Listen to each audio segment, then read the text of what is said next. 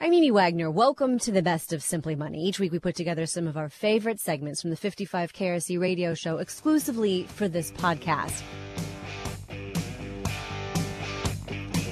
The tri state, well, it continues to open back up. But before you sit back and relax, understand this. You may want to expect at least some turbulence in your 401k. You're listening to Simply Money tonight. I'm Amy Wagner along with Steve Sprovach. You know, for the past year, every week it feels like there's another piece of data, another piece of bad information about the economy. And now we have slow news weeks, and I will never complain about a slow news week again. Uh, more Americans, of course, getting vaccinated. States are reopening. Our economy seems to be moving full steam ahead. Joining me tonight, Andy Stout, CFA, Chief Investment Officer at Allworth Financial. Okay, I say it's moving full steam ahead. What say you, Andy? Well, the economy is certainly moving in the right direction. Uh, we've seen a lot of uh, restrictions being lifted. California on June 15th, they're looking to reopen. That's important because you know it's the most populous state out there, and they're a big contributor to our overall economic growth. And mm-hmm. these are all things that are really going to help push the economy to perhaps the strongest growth in about 30 years.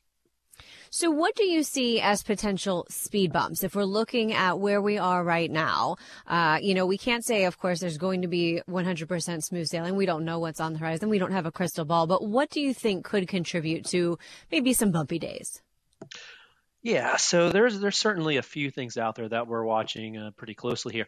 On the investment side, I look at valuations, like how much the price to earnings multiple, how high that is, which tells you how much you're paying for one dollar of earnings. And right now, it's elevated. That doesn't mean returns will be negative, uh, but it, it does it can exasperate the volatility, uh, if you will. Also, looking at inflation, we, we think we're going to see some higher inflation readings here over the coming months, and we don't think it's a long-term problem, but we are going to see higher inflation uh, numbers and worried a little bit about virus mutations. So in the U.S., it's, it's really doing we're doing we're doing the best job out there as far as any large country goes when it comes to vaccinations. Our I have been, been so amazed really and impressed. I know we got off to a slow start with the vaccines, yeah. but I have to tell you, everyone I know who wants to get a vaccine has either gotten it or is scheduled to get one.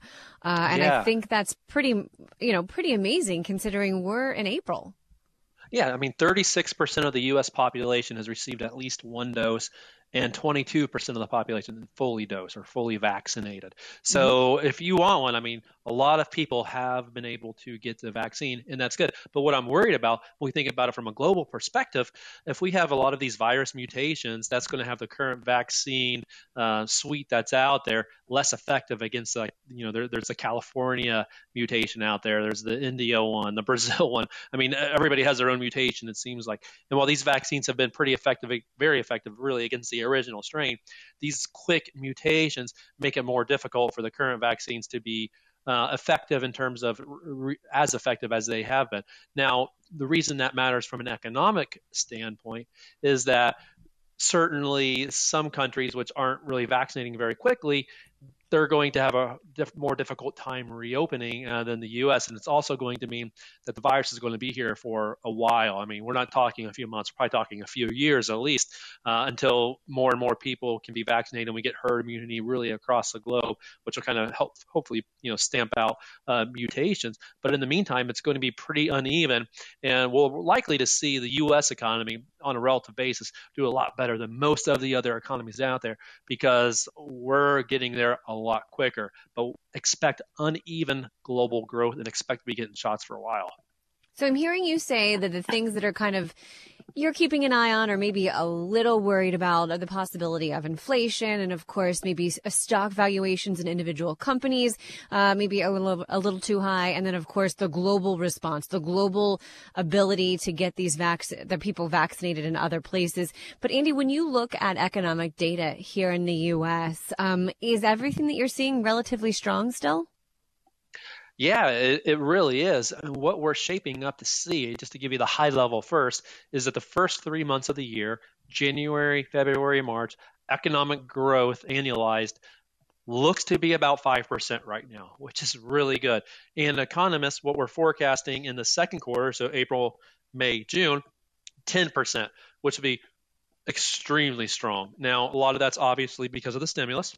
Uh, mm-hmm. Uh, there's the infrastructure package coming up, up, and as well as the reopening in general. And when we look at the specific data points, for example, one released last week uh, is a services survey. So what that tells us is how quickly uh, the service industry is expanding or contracting and the level it came at was really at a record level since the survey began um, back in 1997.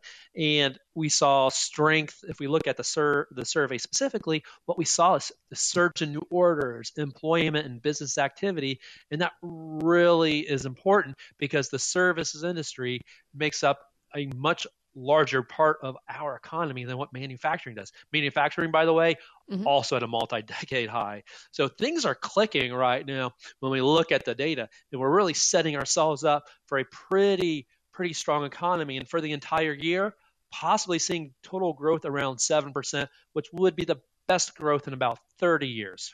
You're listening to Simply Money tonight here on 55 KRC as we're joined by our Chief Investment Officer, Andy Stout, uh, as he does every week to kind of give us an update on the state of the economy. Andy, you're talking about the fact that, um, you know, jobless claims way down. I remember back after the Great Recession, I think it was 2013, before we had fully recovered from all of those job losses. Do you think it will take as much time as it did uh, then, uh, now coming out of this? Yeah, so it took about five years essentially. I think it might be maybe a tad quicker, maybe by a year or so, but it's going to yeah. take a while uh, for that because what we don't know is the the permanent job losses. How many job losses are just gone completely? I mean, we really haven't seen too many bankruptcies uh, because uh, of the shutdowns and because of all the stimulus that's been thrown out there. I mean, here's a number for you, Amy: five point two trillion dollars. That's the amount of stimulus from the CARES Act last year, mm-hmm. the 900 billion stimulus passed in December, and the most recent 1.9 trillion. 5.2 trillion. That's 25% of our economy. That's how much money Congress has thrown at this. For some perspective, I was looking at this earlier today. If we look at what the New Deal was from 1933 to 1939 from the Great Depression perspective, the amount of spending there was 40% of the total U.S. economy. So we're already at 25% in one year. And that was over basically a six year period. And the Great Depression, which was arguably, though, you know, obviously the worst time ever from an economic perspective. Sure. So we're just throwing the money at it. And yes, I do think even though we are throwing so much money at, it, we still have a few more years before we fully recover the job losses. And I think when you look at these projections quarter by quarter of, of how much growth that we're going to have, you, you cannot discount the impact that you, you just mentioned the stimulus money has had on that. If I guess, and I guess Biden's, of course, infrastructure deal will juice the economy once again. But going out to the end of the year, do you see any issues with the fact that we won't have that kind of regular stimulus money in the economy anymore? Well, the hope from many economists is that as we reopen, that becomes the stimulus. So if you kind think of picks up where the stimulus left off. Exactly, because we have a lot of people, millions of people, you know, about 10 million people still unemployed, and they're not unemployed. Many of them are not unemployed not because they don't want a job, but because they don't have a job to go to. Mm-hmm. So as these uh, the leisure and hospitality industry opens up more, we should see more people getting jobs. That's going to boost their income and boost the spending of that, and that should in turn create some sort of a, a positive cyclical effect where spending by other people who haven't been able to spend results in more hiring and stronger economic growth and more spending and more hiring. It just becomes a circular effect. That's what the hope is. So, am I worried about it? Yes. Do I think the reopening might subsidize it? I do. So we'll see mm-hmm. how it plays out. Now Biden has that 2.25 trillion infrastructure bill. One thing to keep in mind though, that's not all at once. That's spread out over eight years whenever it is passed by Congress, and then we'll get through. The question is, what does it look like as it gets through? And as you look at that infrastructure bill, Andy, um, one thing President Biden has said the way he's going to pay for that is to increase corporate taxes. Initially, he wanted to go from 21% to 28%. Now it looks like he might find some middle ground at 25%. What are your thoughts on that? Does that have a, a damper on the economy? Well, I, I think the 28% would have been possibly net negative uh, because the infrastructure would have obviously added to our total growth, right? There's no mm-hmm. question about that. So it would help companies in their profits and sales from that perspective. However, they're going to lose more of that to taxes. By going to 25%, probably becomes a slightly net positive uh, for companies and for the economy as a whole. So I, am glad it's not at the 28%. Uh, certainly, 25% appears more attractive from an economic and from a corporate profit perspective. And Andy, you know, we talk about the stimulus money certainly helping get us through and get us uh, out of this pandemic on solid ground. But no question, the Fed, our nation's central bank, has, has played a, a, a, large role in that too. We're expecting uh, a number of conversations from people um, in the Fed this week. And I know the Fed chair, Jerome Powell, is expected to talk this week as well. Uh, any concern that he might say or the Fed might do something that could uproot all of this? Well, they certainly have a history of saying the wrong thing and kind of I know you feel that way. Time. There's no question about that. But I don't think there's going to be any anything too major that no shockers, signal no surprises, policy change. Well, there could be. I mean, I, I wouldn't put anything anything past the Fed. I mean, they've done it plenty of times in the past, but I don't expect any sort of policy change or for them to signal any sort of real policy change. I mean, they're not hiking rates. They're going to keep rates for very low. I mean, they've already projected uh, from their prior meeting that they'll keep rates near zero through the end of 2023, which is a pretty long time to keep rates at zero, especially with inflation perking up a little bit. Uh, but what they're looking for, they're looking for full employment. So that's like employment unemployment rate down to around 4.1%. But one of the keys on that is they want it to be inclusive we've had a history here where certain um, demographics have had lower unemployment rates than others. So mm-hmm. what Powell wants that to be a more inclusive unemployment rate that's lower kind of across the board. And he's also looking for inflation to be stable. So what he wants is they he the inflation they look at it's called PCE, but they would want that to be averaging 2% now. When they say average, that means they can let it run hot for a while. So they don't want to kill off the recovery by hiking rates too soon. And that's a big difference from where they've been in the past. Because when we look at average, we don't know what time period they're averaging. They could say, oh, let's look at it over the next 10 years. So mm-hmm. who knows? Uh, but what I can tell you is if we look at full employment coupled with inflation at 2%, that's basically only happened about 10% of the time over the past 10 years. All right. So nothing really uh, startling that you're too concerned about right now. And of course, we'll certainly keep our eye on this for you. Here's the Simply Money point.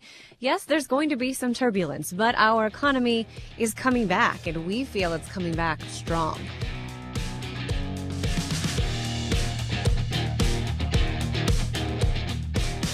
And you know, cheap money has its own set of risks. Tonight, what bonds are doing in your savings right now when they're paying you next to nothing. Steve, this is an issue, I think, for a lot of people because we talk about bonds being shock absorbers.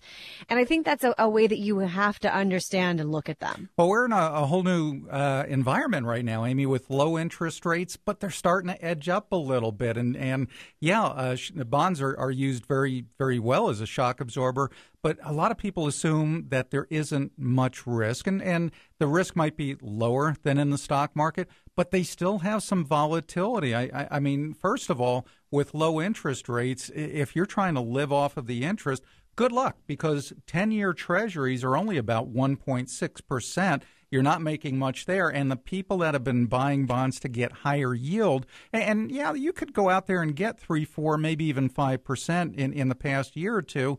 Um, you'd have to go to corporate bonds, but you can find some double A and triple, triple A corporate bonds that were paying about 3%.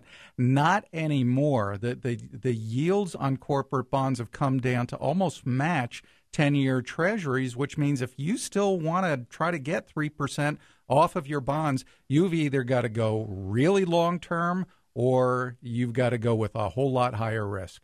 Well, and I think that defeats the purpose, right? I mean, the reason why you uh, put bonds as part of your investment mix, it makes is to have risk that kind of safety. You're yeah. eliminating the risk that you might find elsewhere in the stock market. So, okay, you want 5% or more on a bond right now. This is the riskiest kind of parts of the junk bond market. There's a Petróleos Mexicanos, an oil g- and oh, they'll gas. Pay you five. Yeah, they'll give you five percent. Heard of them? How do you feel about investing in them? Oil and gas exploration money? in Mexico. You know, it's not just return on your money; it's return of your money when that bond comes due. And eh, I don't know about that one, but if you want four or five percent, that's what you have to do uh, and, and, which is take on a whole lot more risk. So I, I would say think really hard before you do before you do that to get higher yields. Sometimes you just have to say, okay, if I'm a low risk individual, I guess I'm going to get paid lower interest. I'll tell. Here's the other uh, concern I've got, Amy, is if you're trying to push out maturity, if you're willing to buy a bond that doesn't come due in 20, 25 years to get higher interest,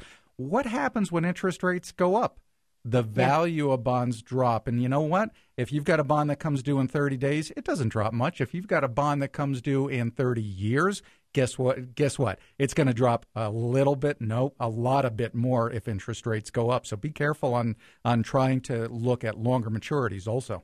It's like the more creative you try to get with bonds in order to get that income, in order to get that guaranteed return, or you can't get a guaranteed return, but to, to, get the higher returns, you're going to take on more and more risk, defeating the purpose of them altogether. So keep these things in mind. Here's a Simply Money point. Bonds are paying a whole lot less, which means you need a more detailed plan for retirement income.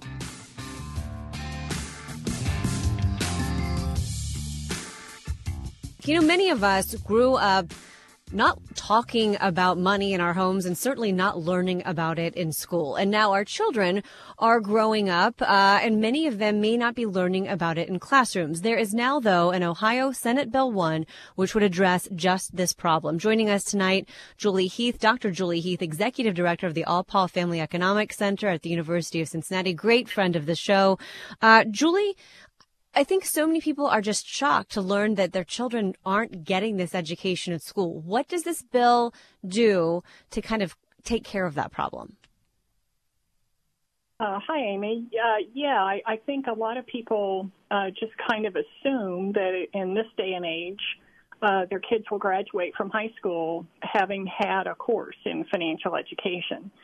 And uh, sadly, um, that is not true, uh, at least in the state of Ohio. In several other states, it is. But in is Ohio, there a current standard in Ohio? What's the current standard?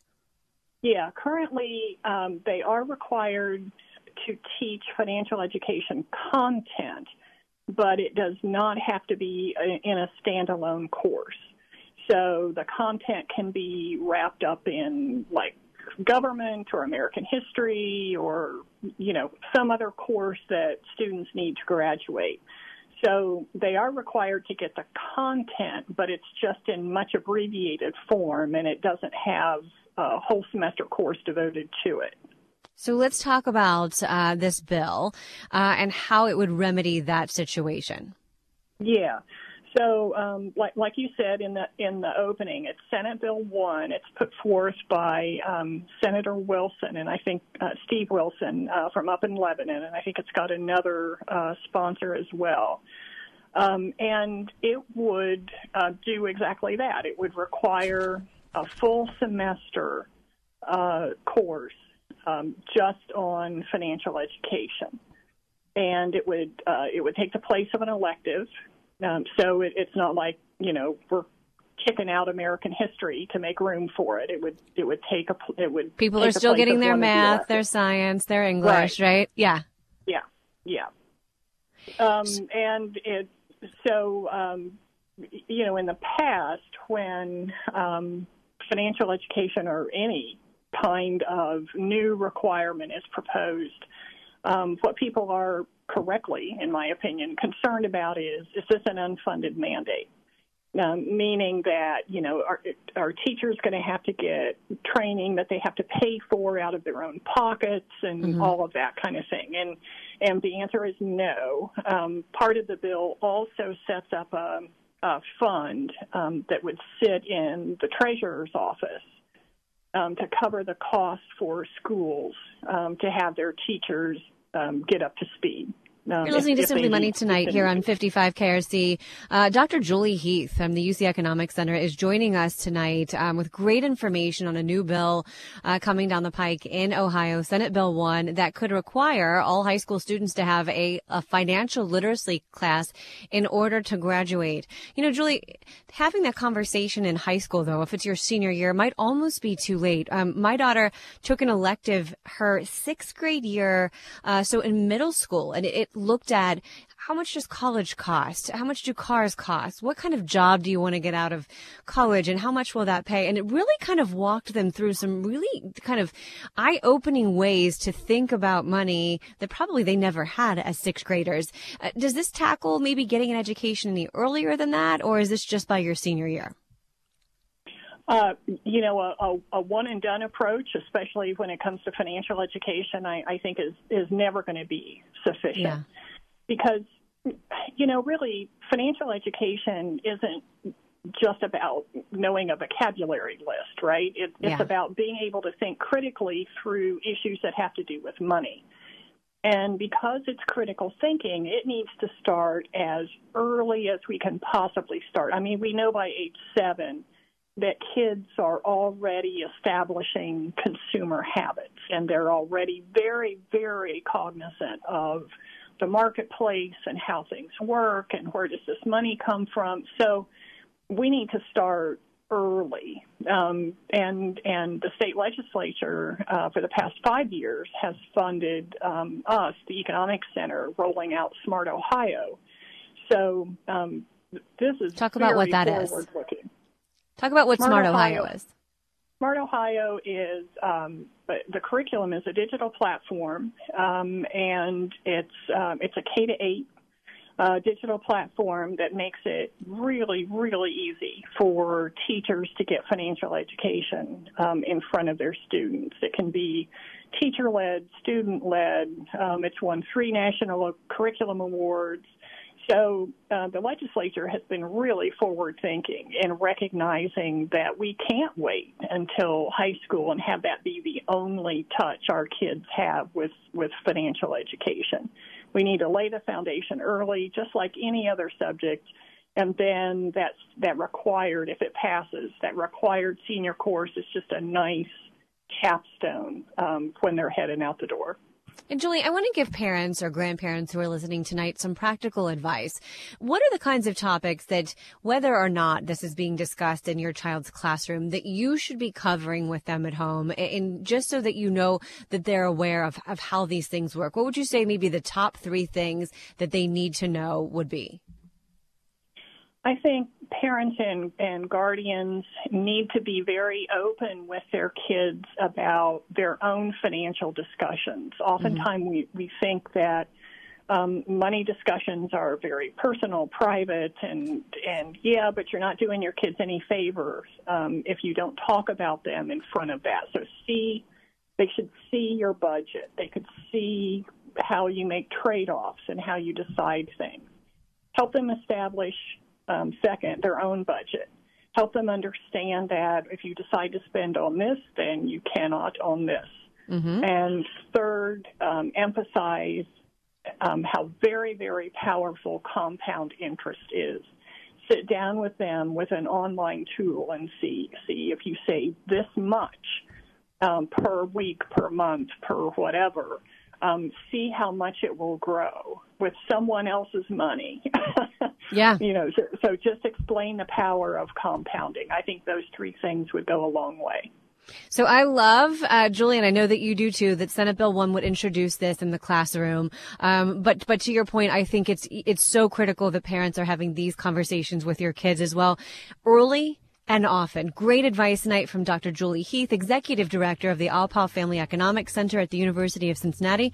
You've been listening to Simply Money tonight here on 55 KRC. We are the talk station.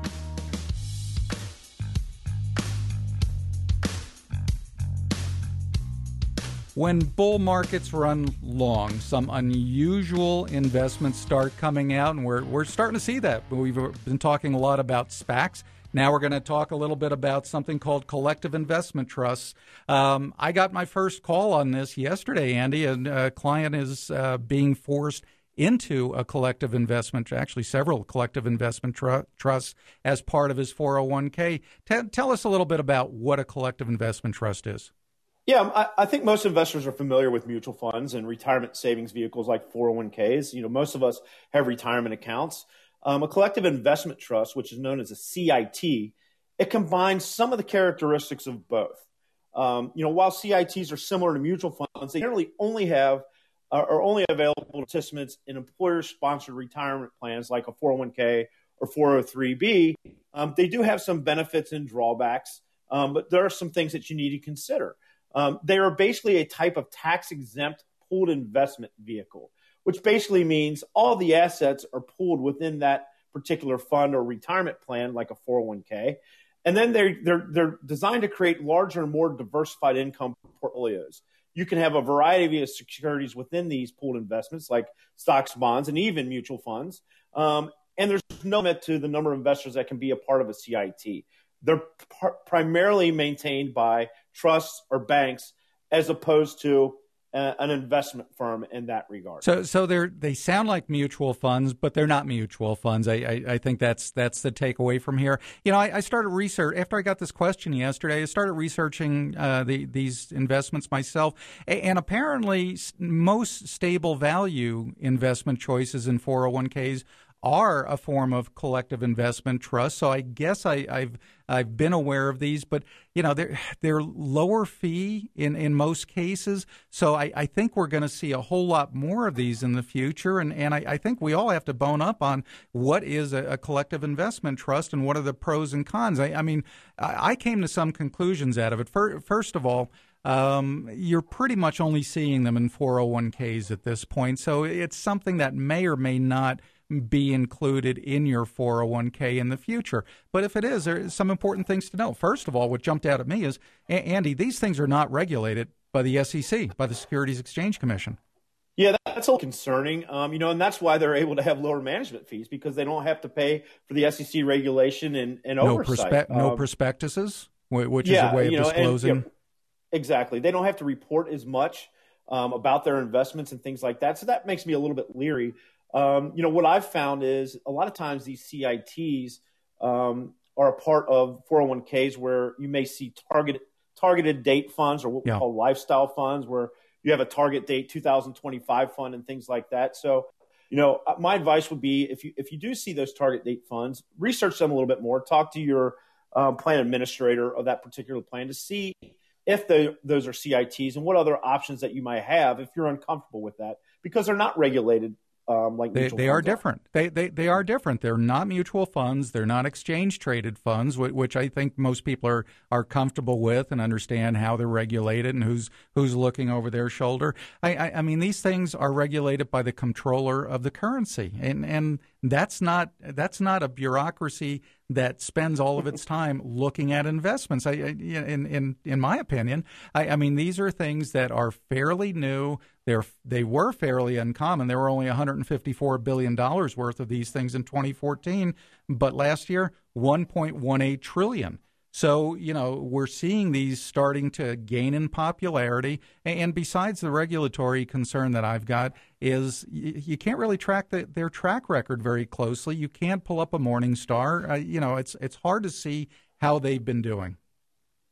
Yeah, I mean, at the end of the day, you know, th- these collective investment funds are like hedge funds that aren't registered with the SEC. So they're open to more investments available in retirement plans. Just be aware of what you're investing in and how that affects your overall plan, and make sure it's meeting your goals before you do invest in these. You're, you're listening to Simply Money on 55 KRC. I'm Steve Sprovach along with Andy Schaefer, um, friend and colleague. Uh, so we're talking about uh, something called collective investment trusts. If you haven't heard of them in the past, you're probably going to hear more about them. And, and we have some concerns. Uh, red flags, they're, they're not uh, they're they're not uh, regulated by the Securities Exchange Commission. Uh, they aren't required to report portfolio holdings, uh, and in some cases, they are allowed to freeze shareholder funds. Which, which Andy, that really has me concerned. I, I mean, if I want to cash out or move from one investment to another, I don't want to be told, "I'm sorry, that fund is frozen. We're in a volatile environment, and you can't do it today." Liquidity is everything in investing. Yeah, you know one of are rules for retirement savings is only buy investments that you can buy today and sell tomorrow. You know, liquidity is important in, investing, and you don't realize you need it until it isn't there. And you know, these CIFs, you know, you, Steve, you got a call from one of your clients about those, and I've received a number of calls from other clients um, about special uh, purpose acquisition companies, SPACs. So you might be hearing about those a little bit in the news media um, as well. So you know, there's a lot of these new types of well, I wouldn't say new, I'd say um, more reported on lately types of investments that just want to make sure that are, are right for you. You know, SPACs have been around for decades. Um, they've become a lot more popular late, lately because you're seeing a lot of um, um, people in the media. You're seeing a lot of uh, stars and, and, and fans that are trying to get into those. So just be aware of what you have and what you're trying to invest in. Yeah. So if you haven't heard of collective investment trusts, you may be hearing more about them in the future. Here's a Simply Money point stick with investments that you can buy today and sell tomorrow. You've been listening to the best of Simply Money. Now, if you could do us a favor, send the show to a friend if you think they may benefit from it as well. At Allworth Financial, retirement is what we do.